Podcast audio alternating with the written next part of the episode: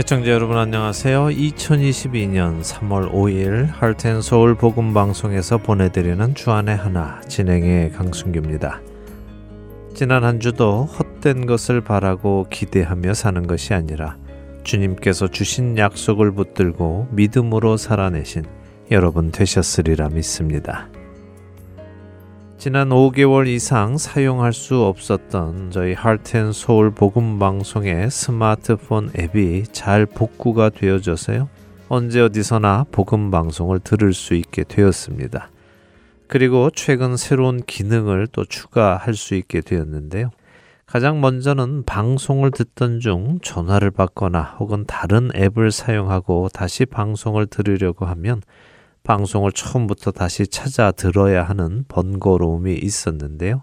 이 부분이 수정이 되었습니다. 앱을 껐다가 켜도 먼저 들었던 그 프로그램이 자동으로 열리도록 되어 있습니다. 정말 큰 고민거리가 해결이 되었습니다. 이와 함께 앱 화면 아래에 보시면 play history라는 새로운 버튼이 하나 생겼는데요. 눌러 보시면 지금껏 들으신 복음 방송의 프로그램 목록이 기록으로 남게 됩니다. 그러니까 혹시라도 어, 내가 엊그제 들었던 것 같은데 무슨 프로였지라고 하시면 여기 플레이 히스토리에 가셔서 열어보시면 어떤 프로그램을 들으셨는지 바로 찾으실 수 있어서 아주 편리합니다. 그리고 그동안은 한국어, 영어, 일본어 방송 중에 한 가지 언어 방송만을 화면에 띄울 수 있었는데요. 다시 말씀드리면 영어 방송을 듣고 싶으면 언어 선택에 가서 영어를 선택하지요. 그러면 앱이 재부팅되면서 영어 방송만 나왔습니다. 그래서 다시 한국어 방송을 듣고 싶으면 또 언어 선택에 가서 한국어를 선택해야 재부팅이 돼서 한국어 방송이 나오고 했는데요. 이제는 언어 선택에 가셔서 원하는 언어 방송을 선택하시면 한 화면 안에 원하는 모든 언어의 방송을 들으실 수 있도록 되었습니다. 또한 스마트폰 앱에서는 지난 모든 방송도 들으실 수 있으니 여러모로 편리하니까요. 많이 사용해 보시고 유익함을 얻으시기 바랍니다. 스마트폰 앱 사용에 도움이 필요하신 분들 사무실 602-866-8999로 연락 주시면 도움을 드리겠습니다. 첫 찬양 들으신 후에 말씀 나누겠습니다.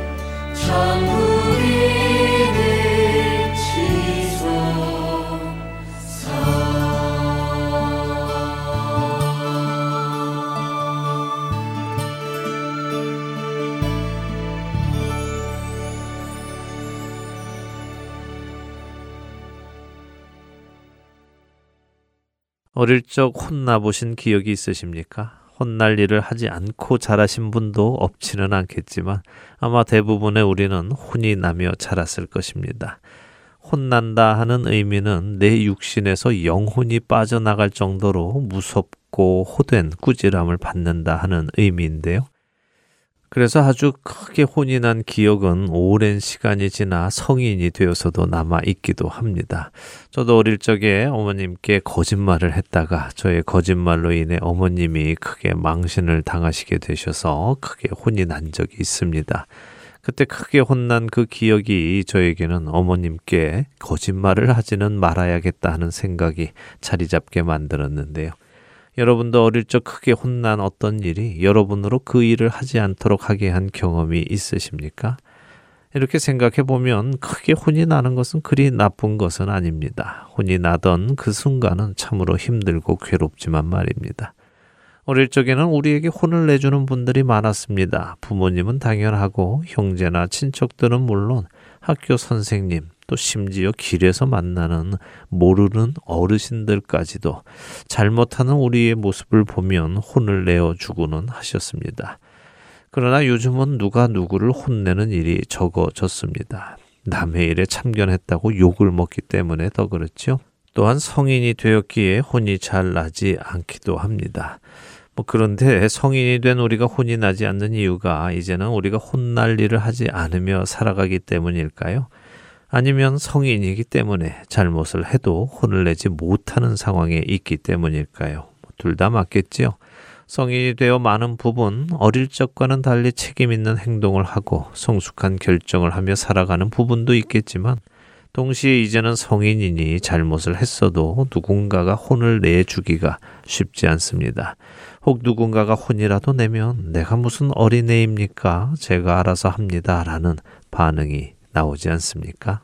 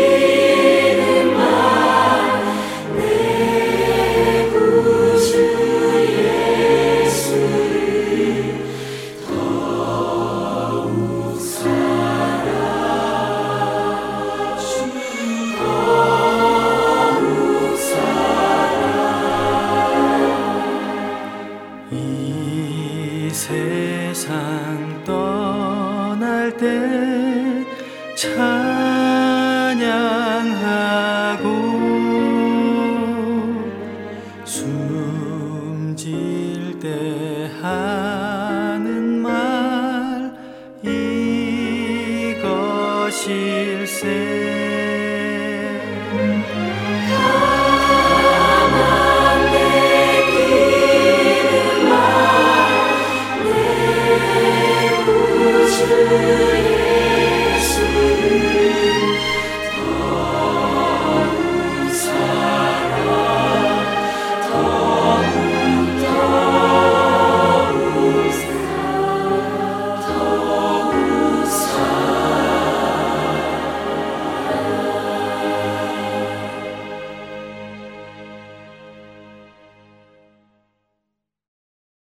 올바른 혼이 나는 것은 우리에게 좋은 것입니다. 잘못된 나의 생각이나 행동을 바꾸는 계기가 될 수 있기 때문입니다.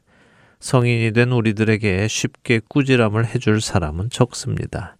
어쩌면 그래서 오늘을 사는 우리 성인들이, 특별히 우리 그리스도인들이 올바른 삶을 살지 못하고 있는 것은 아닌가 생각해 보게 됩니다. 여러분은 어떠십니까? 하나님 앞에서 혼날 일이나 생각을 가지고 계시지는 않습니까? 그런데 아무도 여러분을 혼내지 않고 있기에 그냥 그 생각과 행동을 해 나가며 살고 계시지는 않는지요? 하나님 앞에서 혼날 일이란 다른 말로 하면 죄일 것입니다. 죄는 하나님과 나 사이를 갈라놓습니다. 또 사람과 사람 사이를 갈라놓지요.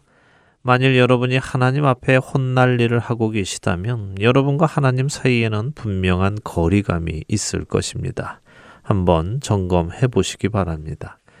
하나님과의 관계가 예전 같지 않거나 서먹서먹하거나 그분의 임재가 느껴지지 않거나 그분이 내 기도를 듣고 계시지 않는 것처럼 느껴지거나 여러분의 신앙 생활이 무미건조해지고 있거나 오히려 짐이 되고 있다면 하나님 앞에 혼이 날 만한 어떤 일을 내가 품고 있거나 또는 하고 있지는 않는지 먼저 점검해 보시기 바랍니다. 그리고 그 문제가 보이면 그 문제를 가지고 하나님 앞에 나아가시기 바랍니다. 만일 여러분이 그 문제를 심각하게 다루지 않으신다면 지금껏 참아오신 하나님께서 이제 그 문제를 심각하게 다루시기 시작하실 수도 있기 때문입니다. 내 맘에 주여 소망 되소서. 주 없이 모든 일 헛되어라. 밤이나 낮이나 주님 생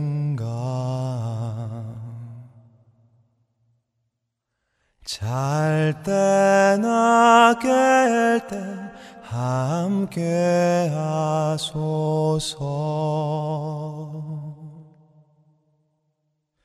지혜의 주여 말씀으로서 언제나 내 안에 계십소서. 주는 내 아버지 나는 아들. 주 안에 내가 늘 살고 지고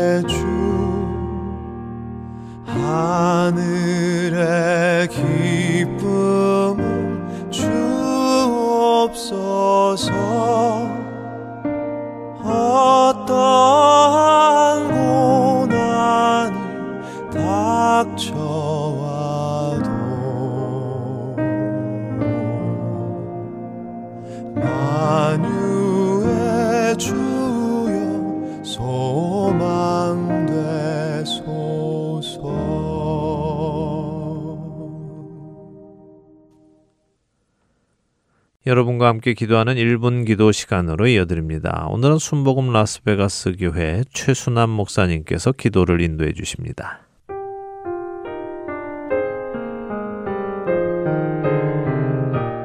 하렌 서울 1분 기도 시간입니다. 저는 순복음 라스베가스 교회에서 부목사로 사역하고 있는 최순환 목사입니다. 오늘 저희는 북한과 자유를 찾아 그 북한 땅을 탈출한 탈북민들을 위해 기도하겠습니다. 오늘 제가 섬기는 교회에 케네스베 선교사님과 탈북민 세 분이 오셔서 간증을 하셨습니다. 케네스베 선교사님은 한국계 미국인으로 2년 넘게 북한에 억류되었다가 풀려난 YM 출신 선교사님이십니다. 석 달 전에 저희 교회에 오셔서 간증을 하실 때 참 많은 은혜를 받았는데 오늘은 실제 몇 년 전에 탈북한 탈북민 세 분과 함께 오셔서 그분들이 탈북할 때의 상황과 어떻게 주님을 만나고 변화가 되었는지에 관한 간증을 듣게 되었습니다. 세 명의 탈북민들은 20대 초중반의 자매들로 지금은 한국에 있는 대학교에서 간호학, 상담학, 교육학을 각각 공부하고 있는 중입니다. 이들이 이러한 전공을 가지고 공부하는 이유는 언제든지 통일이 되면 자신들이 태어나고 자란 곳으로 다시 가서 그들을 돕는 사람이 되겠다는 꿈 때문이라고 합니다.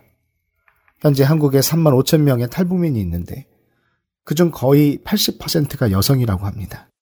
그런데 이분들 중 6, 70%가 현재 유흥업소에서 일을 하고 있다고 합니다. 그렇게 해서라도 돈을 벌어서 현재 남아있는 가족들을 한 명이라도 탈북시키는 것이 그들의 목적이라는 이야기를 듣게 되었습니다.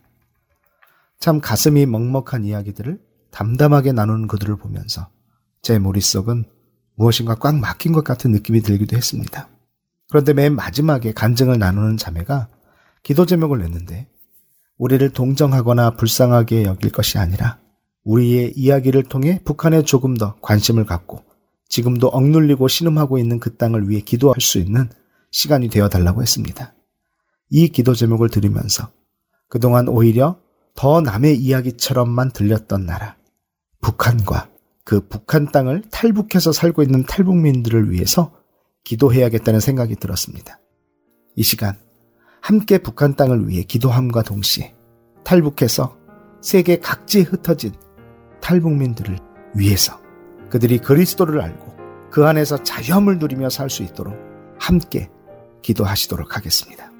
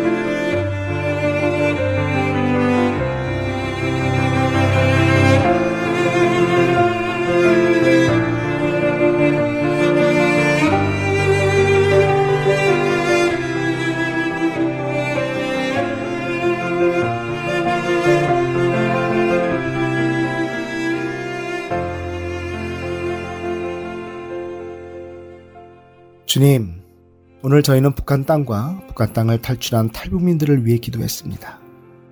현재 대한민국에 살고 있는 3만 5천 명의 탈북민들과 중국 각지에 흩어져 살고 있는 10만 명이 넘는 탈북민들을 위해 기도합니다. 그들에게 하나님을 알 수 있는 기회를 주시고 힘들고 고난의 연속의 삶 가운데서도 주님이 주시는 은혜와 평강이 넘치도록 도와주시옵소서. 많은 탈북민들이 정착한 곳에서 적응하지 못하고 너무나도 쉽게 유혹에 빠져 몸과 마음이 망가지고 있다고 합니다.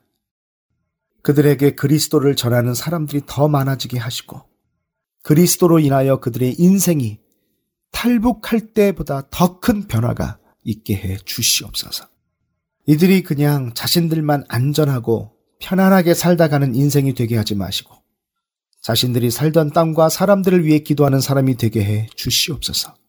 그리고 저희 모두 통일을 위한 기대와 소망을 갖게 하시고 북한에 대한 관심과 북한 땅의 거룩한 부흥에 불길이 일어나기를 사모하는 심령들이 되게 해 주시옵소서. 예수님의 이름으로 기도합니다. 아멘.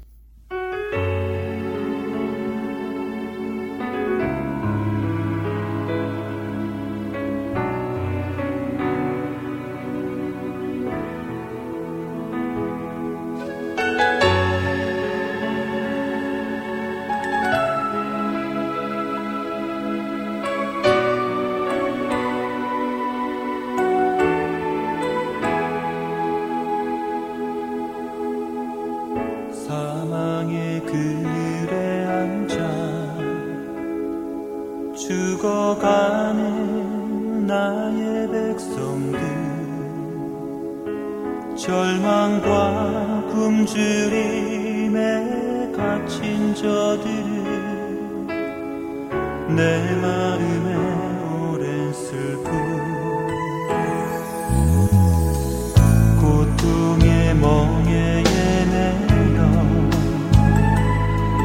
울고 나의 자녀들. 나는 이제 일어나 저들의 멍에를 걷고 눈물 씻기길 원하는데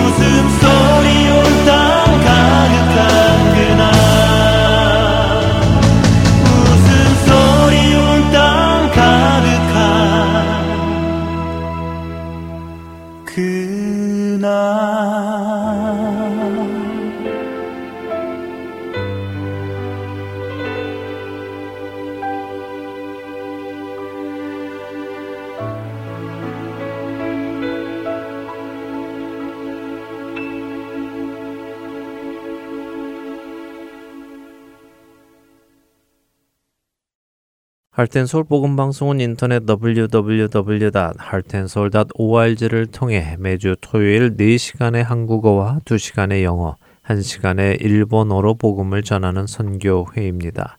이 방송은 스마트폰 앱이나 팟캐스트를 통해 여러분의 스마트폰에서 들으실 수 있으며 매주 댁에서 CD나 MP3 CD로 받아서 들으실 수도 있습니다. 자세한 문의는 방송사 사무실 전화번호 602-866-8999로 해주시면 안내해 드리겠습니다. 하렌 서울 복음방송 CD 여러분 잘 받고 계세요? 하렌 서울 복음방송 CD는 매주 금요일 이곳 아리조나에서 출발해서 미국 전 지역과 해외로 청취자 여러분들을 찾아갑니다. 하지만 안타깝게도 배송 도중에 분실이 되거나 손상된 채로 배달이 되는 경우가 종종 있습니다. 이런 연유로 CD를 못 받으셨거나 파손 또는 재생이 안 되는 CD를 받으셨을 때는 사무실로 꼭 연락 주세요. 바로 다시 보내드리겠습니다. 여러분들이 방송을 통해서 하나님을 알아가시고 예수님을 닮아가는 것이 본 하렌서울 복음 선교회의 사명이기 때문입니다. 연락 주실 전화번호는 602-866-8999입니다.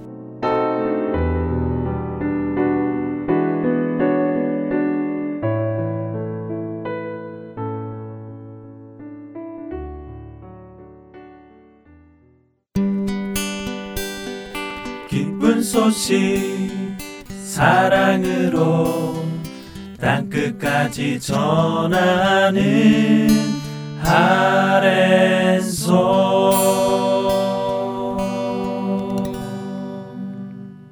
누가복음을 공부하는 시간입니다. 누가의 복음으로 이어드립니다.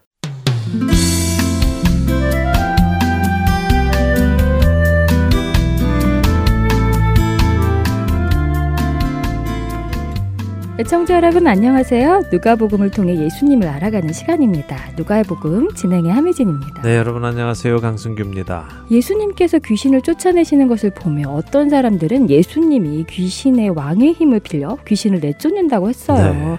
정말 예수님을 못 알아봐도 너무 못 알아보네요. 안타깝지요? 네. 예, 그래서 믿음은 은혜입니다. 믿고 싶다고 믿어지는 것이 아니라 믿어지는 은혜가 있는 것이죠. 이렇게 예수님께서 귀신의 힘을 빌려 귀신을 내쫓는다는 사람들에게 예수님께서는 그것이 왜 말이 안 되는지를 설명해 주셨죠. 네, 스스로 분쟁하는 나라나 집이 무너진다고 하셨죠. 맞습니다. 그러니 바리새인들의 논리가 얼마나 허무하고 말도 안 되는 논리인지 알 수 있죠. 이처럼 예수님이 친히 오셨는데도 예수님을 받아들이지 않는 이들에게 니느웨 사람들과 남방 여왕이 책망할 것을 말씀하셨습니다. 오늘 누가복음 11장 그 뒷이야기를 또 보도록 하겠습니다. 먼저 11장 33절에서 36절 읽고 오늘의 이야기 시작하지요. 네, 누가복음 11장 33절부터 읽습니다. 누구든지 등불을 켜서 음속에나 말 아래에 두지 아니하고 등경 위에 두나니 이는 들어가는 자로 그 빛을 보게 하려 함이라. 내 몸의 등불은 눈이라 내 눈이 성하면 온 몸이 밝을 것이요. 만일 나쁘면 내 몸도 어두우리라. 그러므로 내 속에 있는 빛이 어둡지 아니한가 보라. 내 온 몸이 밝아 조금도 어두운 데가 없으면 등불의 빛이 너를 비출 때와 같이 온전히 밝으리라 하시니라 등불의 비유지요. 네. 예수님의 이 비유는 언뜻 들으면 굉장히 쉬운 비유처럼 들립니다만 학자들은 여기서 빛이 무엇을 의미하느냐 하는 것에 여러 가지 의견으로 나뉩니다. 빛이 무엇을 의미하느냐예요? 네, 여기서 빛은 예수님을 의미한다 하는 해석도 있고요. 음, 빛은 복음을 의미한다 하는 의견도 있습니다. 네. 뭐 여러 의견이 있지만 저는 이렇게 이해하면 될 것이라고 생각합니다. 등불을 켜는 이유는 빛을 보게 하려 함이라고 예수님께서 33절에 말씀하시죠. 네. 등불을 통해 빛을 봅니다. 그런데 우리 몸의 등불은 눈이라고 하십니다. 그러니 우리의 눈이 우리로 빛을 보게 하는 통로라는 말씀이죠. 결국 나의 눈을 통해 보는 것이 내 몸속을 어둡게도 하고 밝게도 할 수 있다 하는 말씀입니다. 그렇죠? 그렇네요. 나의 눈이 무엇을 보느냐에 따라 내 몸속이 밝아질 수도 있고 어두워질 수도 있네요. 네. 그렇다면 우리가 무엇을 보며 사느냐 하는 것은 정말 중요한 이야기네요. 맞습니다. 나의 시선을 어디에 두고 살아가느냐 하는 것은 아주 중요한 문제인 것이죠. 또한 예수님의 이 비유를 앞에 있었던 사건, 곧 예수님이 하시는 일이 귀신의 힘을 빌어 한다고 말하는 자들과 관련해서 본다면요. 예수님을 알아볼 수 있는 것은 성한 눈, 곧 올바른 눈, 진리를 향한 순수함을 가진 눈이어야 함을 말씀하고 계신다고 볼 수도 있습니다. 우리들이 욕심을 가진 시선으로 또 교만한 시선으로 예수님을 본다면 우리는 예수님을 알아볼 수 없을 것입니다. 바리새인들처럼 말이군요. 그렇죠. 우리는 미디어 시대에 살고 있습니다. 우리의 시선을 빼앗아가는 수많은 것들에 우리의 눈은 늘 노출되어 있습니다. 예전에는 TV를 켜야 세상의 미디어를 접했는데요. 요즘은 TV 켜지 않아도 자신의 손바닥 안에 있는 전화기 안에서 세상을 만납니다. 제가 운전을 하면서 앞차가 운전을 좀 이상하게 하면요. 음. 옆에 가서 이렇게 운전자를 보게 되는데요. 거의 대부분 음. 전화기를 손에 들고 전화기를 보며 운전하는 경우를 봅니다. 저도 가끔 보는데 정말 위험해 보여요. 그렇죠. 위험천만하죠. 그렇게 위험한데도 불구하고 음. 그들의 시선은 전화기에 꽂혀 있습니다. 자신들이 가야 할 그 길에서 시선을 떼어 전화기의 시선을 고정하고 사는 것이 오늘의 시대입니다. 우리 그리스도인들은 나의 시선을 어디에 두고 살아가야 할지 깊이 생각해야 합니다. 우리가 보는 것이 우리의 속을 밝게도 하고 어둡게도 하기 때문이죠. 그리스도를 바라보시며 살아가는 우리 모두 되기를 바랍니다. 다음 구절 또 읽고 이야기 나누죠. 누가복음 11장 37절에서 54절까지 꽤 길지만 한 사건이니까 읽고 이야기 나누겠습니다. 네, 누가복음 11장 37절부터 54절까지 함께 읽겠습니다. 예수께서 말씀하실 때한 바리새인이 자기와 함께 점심 잡수시기를 청함으로 들어가 앉으셨더니 잡수시기 전에 손 씻지 아니하심을 그 바리새인이 보고 이상히 여기는지라 주께서 이르시되 너희 바리새인은 지금 잔과 대접의 겉은 깨끗이 하나 너희 속에는 탐욕과 악독이 가득하도다. 어리석은 자들아 겉을 만드시니가 속도 만들지 아니하셨느냐 그러나 그 안에 있는 것으로 구제하라. 그리하면 모든 것이 너희에게 깨끗하리라. 화 있을진저 너희 바리새인이여 너희가 박하와 운양과 모든 채소의 11조는 들이되 공의와 하나님께 대한 사랑은 버리는도다. 그러나 이것도 행하고 저것도 버리지 말아야 할지니라. 화 있을진저 너희 바리새인이여 너희가 회당의 높은 자리와 시장에서 문안받는 것을 기뻐하는도다. 화 있을진저 너희여 너희는 평토장한 무덤 같아서 그 위를 밟는 사람이 알지 못하느니라. 한 율법 교사가 예수께 대답하여 이르되 선생님 이렇게 말씀하시니 우리까지 모욕하심이니이다. 이르시되 화 있을진저 또 너희 율법 교사여 지기 어려운 짐을 사람에게 지우고 너희는 한 손가락도 이 짐에 대지 않는도다. 화 있을진저 너희는 선지자들의 무덤을 만드는도다. 그들을 죽인 자도 너희 조상들이로다. 이와 같이 그들은 죽이고 너희는 무덤을 만드니 너희가 너희 조상의 행한 일의 증인이 되어 옳게 여기는도다. 그러므로 하나님의 지혜가 일렀으되 내가 선지자와 사도들을 그들에게 보내리니 그 중에서 덜어는 죽이며 또 박해하리라 하였느니라. 창세 이후로 흘린 모든 선지자의 피를 이 세대가 담당하되 곧 아벨의 피로부터 제단과 성전 사이에서 죽임을 당한 사가랴의 피까지 하리라. 내가 너희에게 이르노니 과연 이 세대가 담당하리라. 화 있을진저 너희 율법 교사여 너희가 지식의 열쇠를 가져가서 너희도 들어가지 않고 또 들어가고자 하는 자도 막았느니라 하시니라. 거기서 나오실 때에 서기관과 바리새인들이 거세게 달려들어 여러 가지 일을 따져 묻고 그 입에서 나오는 말을 책 잡고자 하여 노리고 있더라. 바리새인이 또 예수님을 초청하여 식사를 대접합니다. 그러나 이들은 예수님을 존경해서가 아니라 예수님에게 어떤 책망할 것을 찾아서 고소하고 예수님을 죽이려는 목적을 가지고 다가오는 것이죠. 그 사실을 아셔도 예수님은 그들의 초청에 응하십니다. 식사를 하시기 전에 예수님은 손을 닦지 않으셨는데요. 바리새인들은 자신들을 깨끗이 지키겠다고 나갔다 들어오면 손을 씻고 먹기 전에도 손을 씻습니다. 손을 씻는 것 자체는 나쁘지 않겠죠. 그렇죠. 손을 씻고 식사를 하는 것은 위생상으로도 좋은 것 아닌가요? 네, 그럼요. 더러운 손으로 식사를 하는 것은 좋지 않지요. 네. 근데 지금 여기 바리새인들이 손을 씻는 것은 우리 생각처럼 위생을 위해 손을 씻는 것이 아닙니다. 더러운 손이나 발을 씻을 때는 헬라어 립토라는 단어를 씁니다.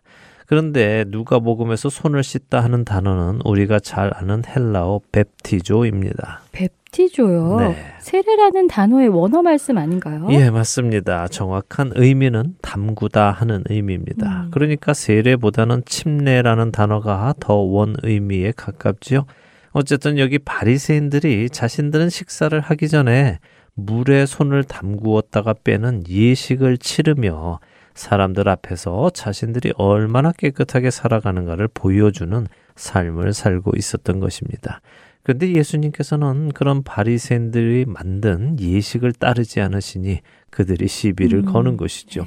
그런 그들에게 예수님께서 말씀하십니다. 너희들 열심히 잔과 대접을 깨끗이 하고 자신들이 마치 깨끗한 사람인 것처럼 하지만 사실 너희들 마음속에는 온갖 탐욕과 악독이 가득한 것을 내가 알고 있다라고 그들을 꿰뚫어 보시며 말씀을 하십니다. 그리고는 또 이어서 말씀하시죠. 겉을 만드시니가 속도 만드셨다. 다시 말해 하나님은 너희 겉모습뿐 아니라 너희의 속마음까지 다 아시는 분이시다.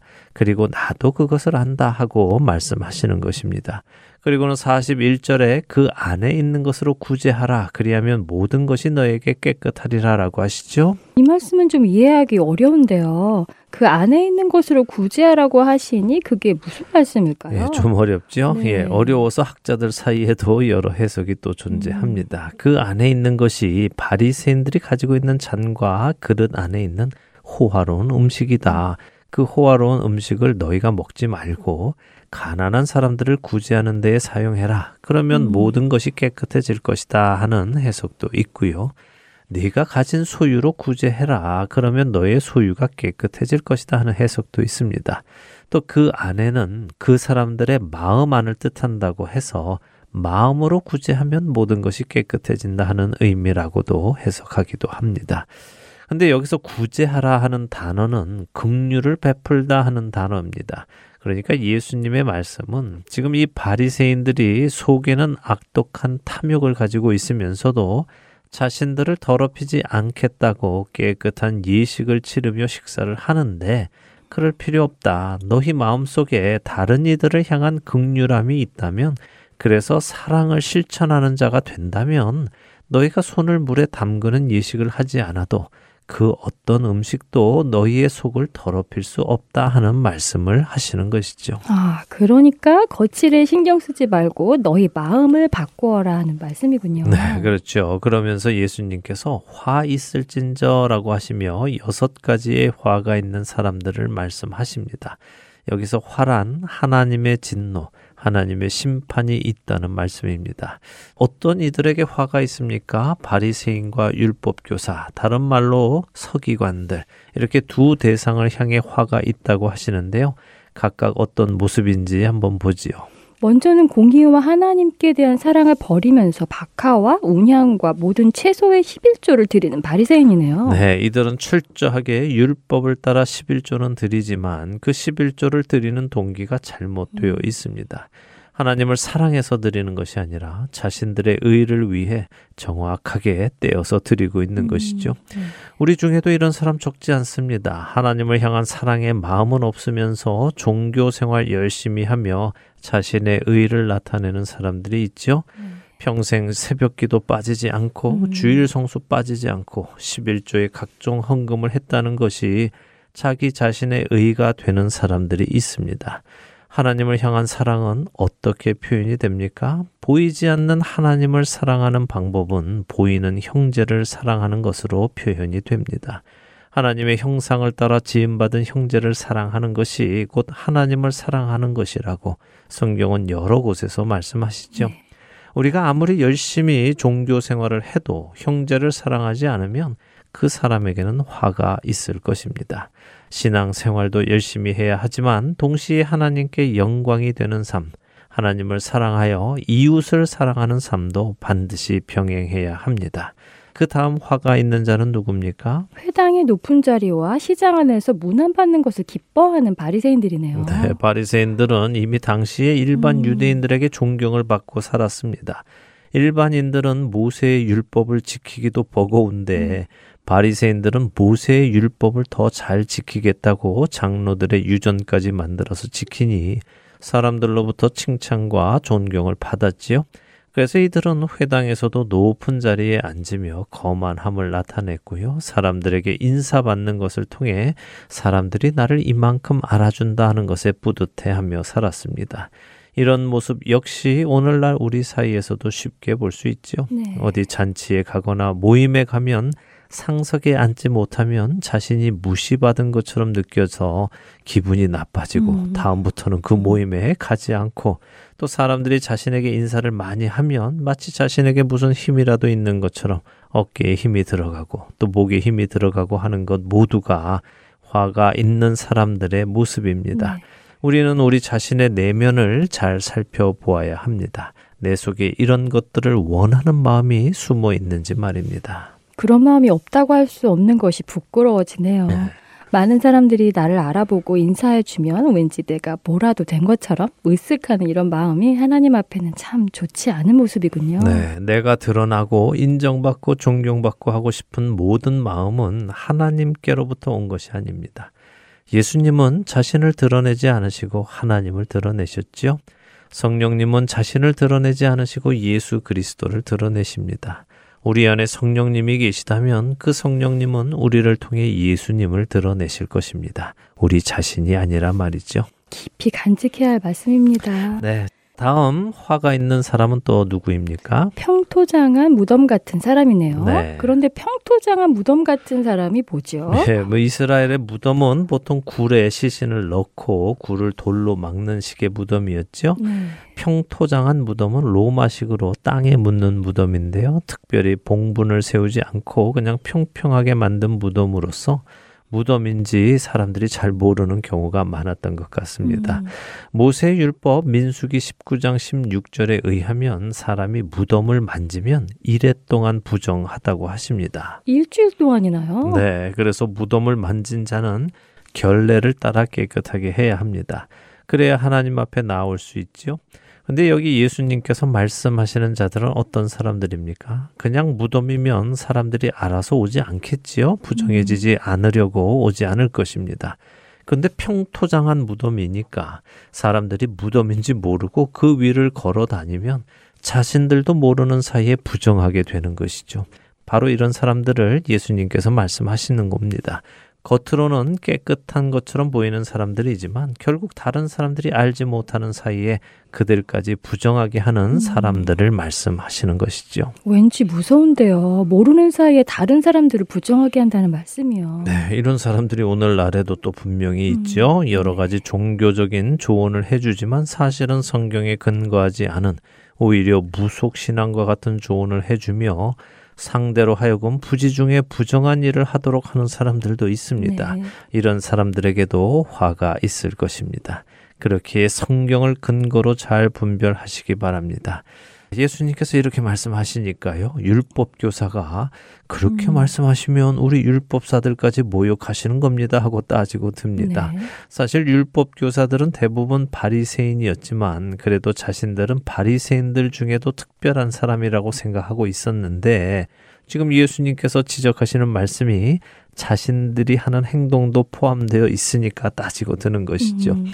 그 말은 바리새인들이 혼나는 것은 이해가 되는데 우리 율법서까지 지적하시는 것은 음. 좀 너무하신 거 아닙니까? 라고 하는 것이죠. 그 안에 또 교만함이 숨어 있네요. 그럼요. 그래서 이번에 예수님이 율법 교사들에게 말씀하시죠. 어려운 짐을 사람에게 지우고 자신들은 한 손가락도 그 짐에 대지 않는다고 하시네요. 네, 율법 교사들은 하나님께서 요구하시지도 않은 규범을 만들어서 백성들에게 지키도록 요구를 했습니다. 그렇다고 해서 이들이 백성들로 그 규범을 잘 지킬 수 있도록 돕지도 않았죠. 음. 그냥 만들어 놓고 지키라고 하는 것입니다. 백성들은 왜 이런 것을 지켜야 하는지도 모르며 힘들게 지키며 살고 음. 못 지키는 자신들의 믿음이 부족하다고 생각하며 살도록 만들었습니다. 그 다음에는 또 누구에게 경고가 있습니까? 선지자들의 무덤을 만드는 사람들이네요. 이건 좀 잘 이해가 안 되는데요. 네, 다섯 번째 화 있는 자들은 바리새인과 율법 교사뿐 아니라 이 세대 곧 예수 그리스도를 거부하는 세대 전체를 말씀하시는 것인데요. 음. 지금 이들의 조상은 옛적부터 선지자들을 죽여왔습니다. 그들은 죽이고 이들은 무덤을 만든다 하는 표현은 조상들이 죽인 선지자를 완전히 묻어버리는 일을 한다 음. 하는 것이죠. 선지자들은 와서 하나님의 말씀을 전했습니다. 그런데 이런 의인들이 악인들에 의해 죽임을 당했지요. 유대인들의 계산으로 볼 때 성경의 첫 번째 의인의 죽음은 아벨입니다. 형 가인에게 죽임을 당했습니다. 그리고 마지막 의인의 죽음은 역대하 24장에 나오는 스가랴 선지자의 죽음입니다. 우리가 보는 성경은 구약의 마지막 책이 말라기로 되어 있죠. 예, 그렇지만 유대인들의 분류법으로 보면 구약의 마지막 책은 역대서입니다. 그리고 그 역대서 마지막에 죽는 의인이 스가랴 선지자이지요. 하나님의 영이 임해서 백성들에게 하나님의 책망을 전했다가 여호와의 전 뜰 안에서 돌로 쳐 죽임을 당했습니다. 저런 성전 안에서 죽임을 당하다니 정말 그 시대가 악했네요. 네, 악했죠. 이처럼 하나님의 선지자들이 거부당하고 죽임을 당했습니다. 이제 그 모든 선지자를 품고도 그 모든 선지자보다 더 크신 예수님께서 친히 오셨습니다. 그런데 그 예수님을 거부하고 죽이는 세대가 바로 이 세대인 것입니다. 조상들이 해오던 일을 마무리하는 자들이죠. 그래서 그들에게 화가 있습니다. 마지막으로 화가 있는 사람은 어떤 사람입니까? 지식의 열쇠를 가지고 자신들도 들어가지 않고 다른 이들도 못 들어가게 막는 율법 교사들이네요. 네, 율법 교사들은 성경을 공부하여 백성들로 하여금 하나님의 말씀을 깨달아 알게 하고 그들이 하나님의 말씀을 따라 살아가도록 도움을 주어야 하는 것이 임무입니다.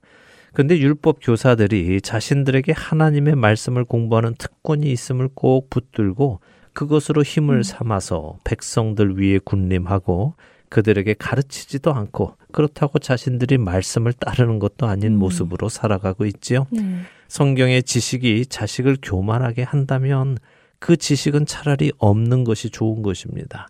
성경을 올바로 공부하여 진리를 깨닫는 사람들은 하나님 앞에 겸손해지고 사람 앞에 겸손해지며 하나님을 사랑하고 이웃을 사랑하며 더 많은 사람들이 하나님의 은혜 앞으로 예수 그리스도의 십자가 앞으로 나아오도록 하며 살아가게 됩니다. 자신의 유익, 자신의 영광, 자신의 권력을 세우는 데 사용한다면 그 사람은 성경을 잘못 읽은 사람입니다. 자, 여기 이렇게 여섯 가지 화가 있는 사람을 예수님이 지적하셨습니다. 우리 각자도 스스로를 점검하며 나의 모습이 이 안에 있지는 않는지 돌아봐야 하겠습니다. 네. 이렇게 예수님께서 말씀하시자 그들이 어떻게든 예수님의 말꼬리를 잡아서 예수님을 어떻게든 음. 해보려고 한다고 하시며 누가복음 11장은 끝을 맺습니다. 이제 다음 주부터 12장을 공부하겠습니다. 네, 오늘 11장을 보며 우리 각자의 신앙을 점검해 보아야 하겠다는 생각이 듭니다.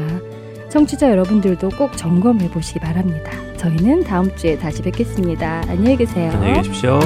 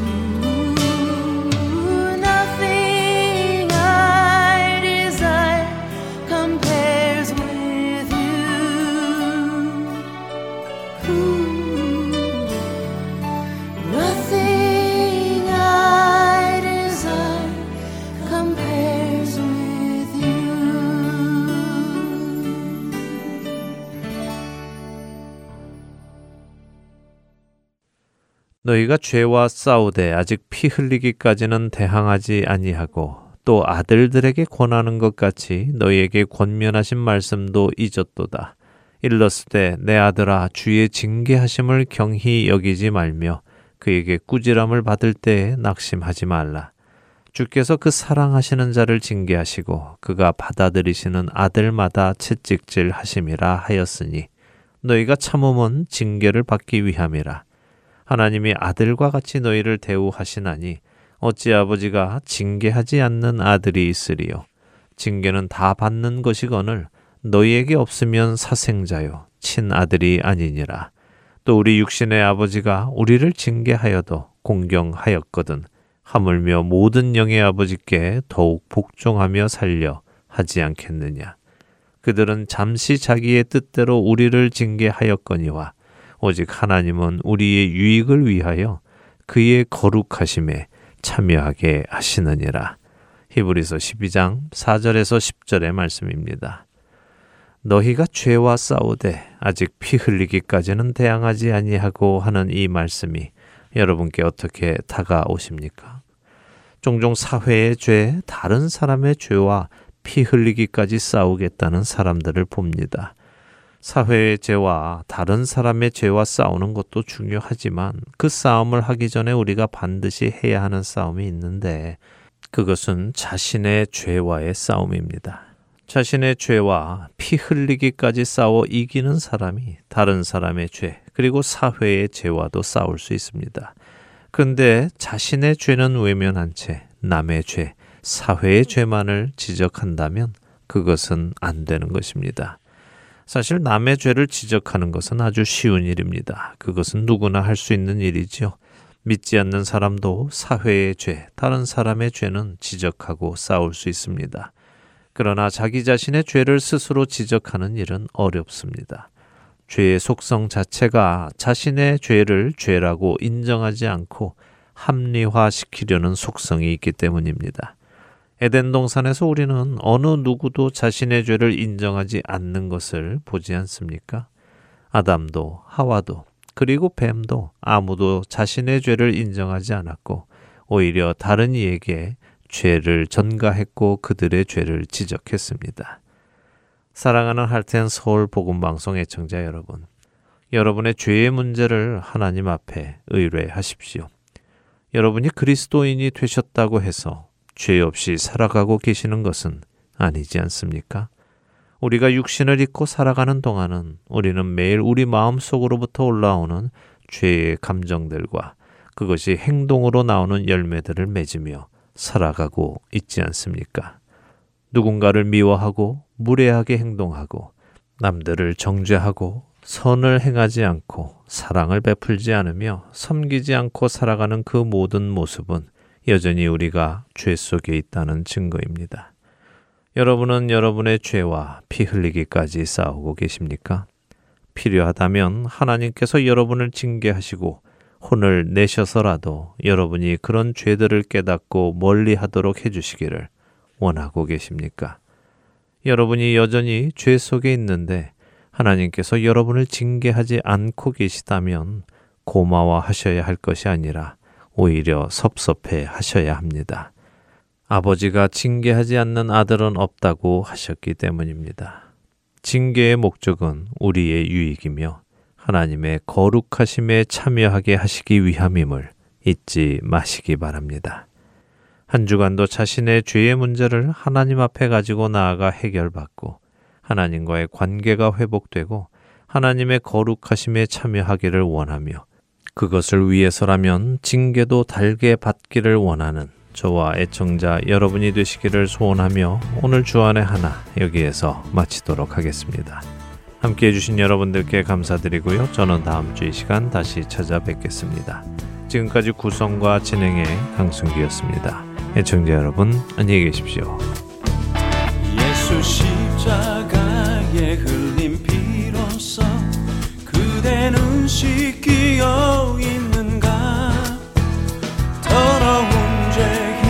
희게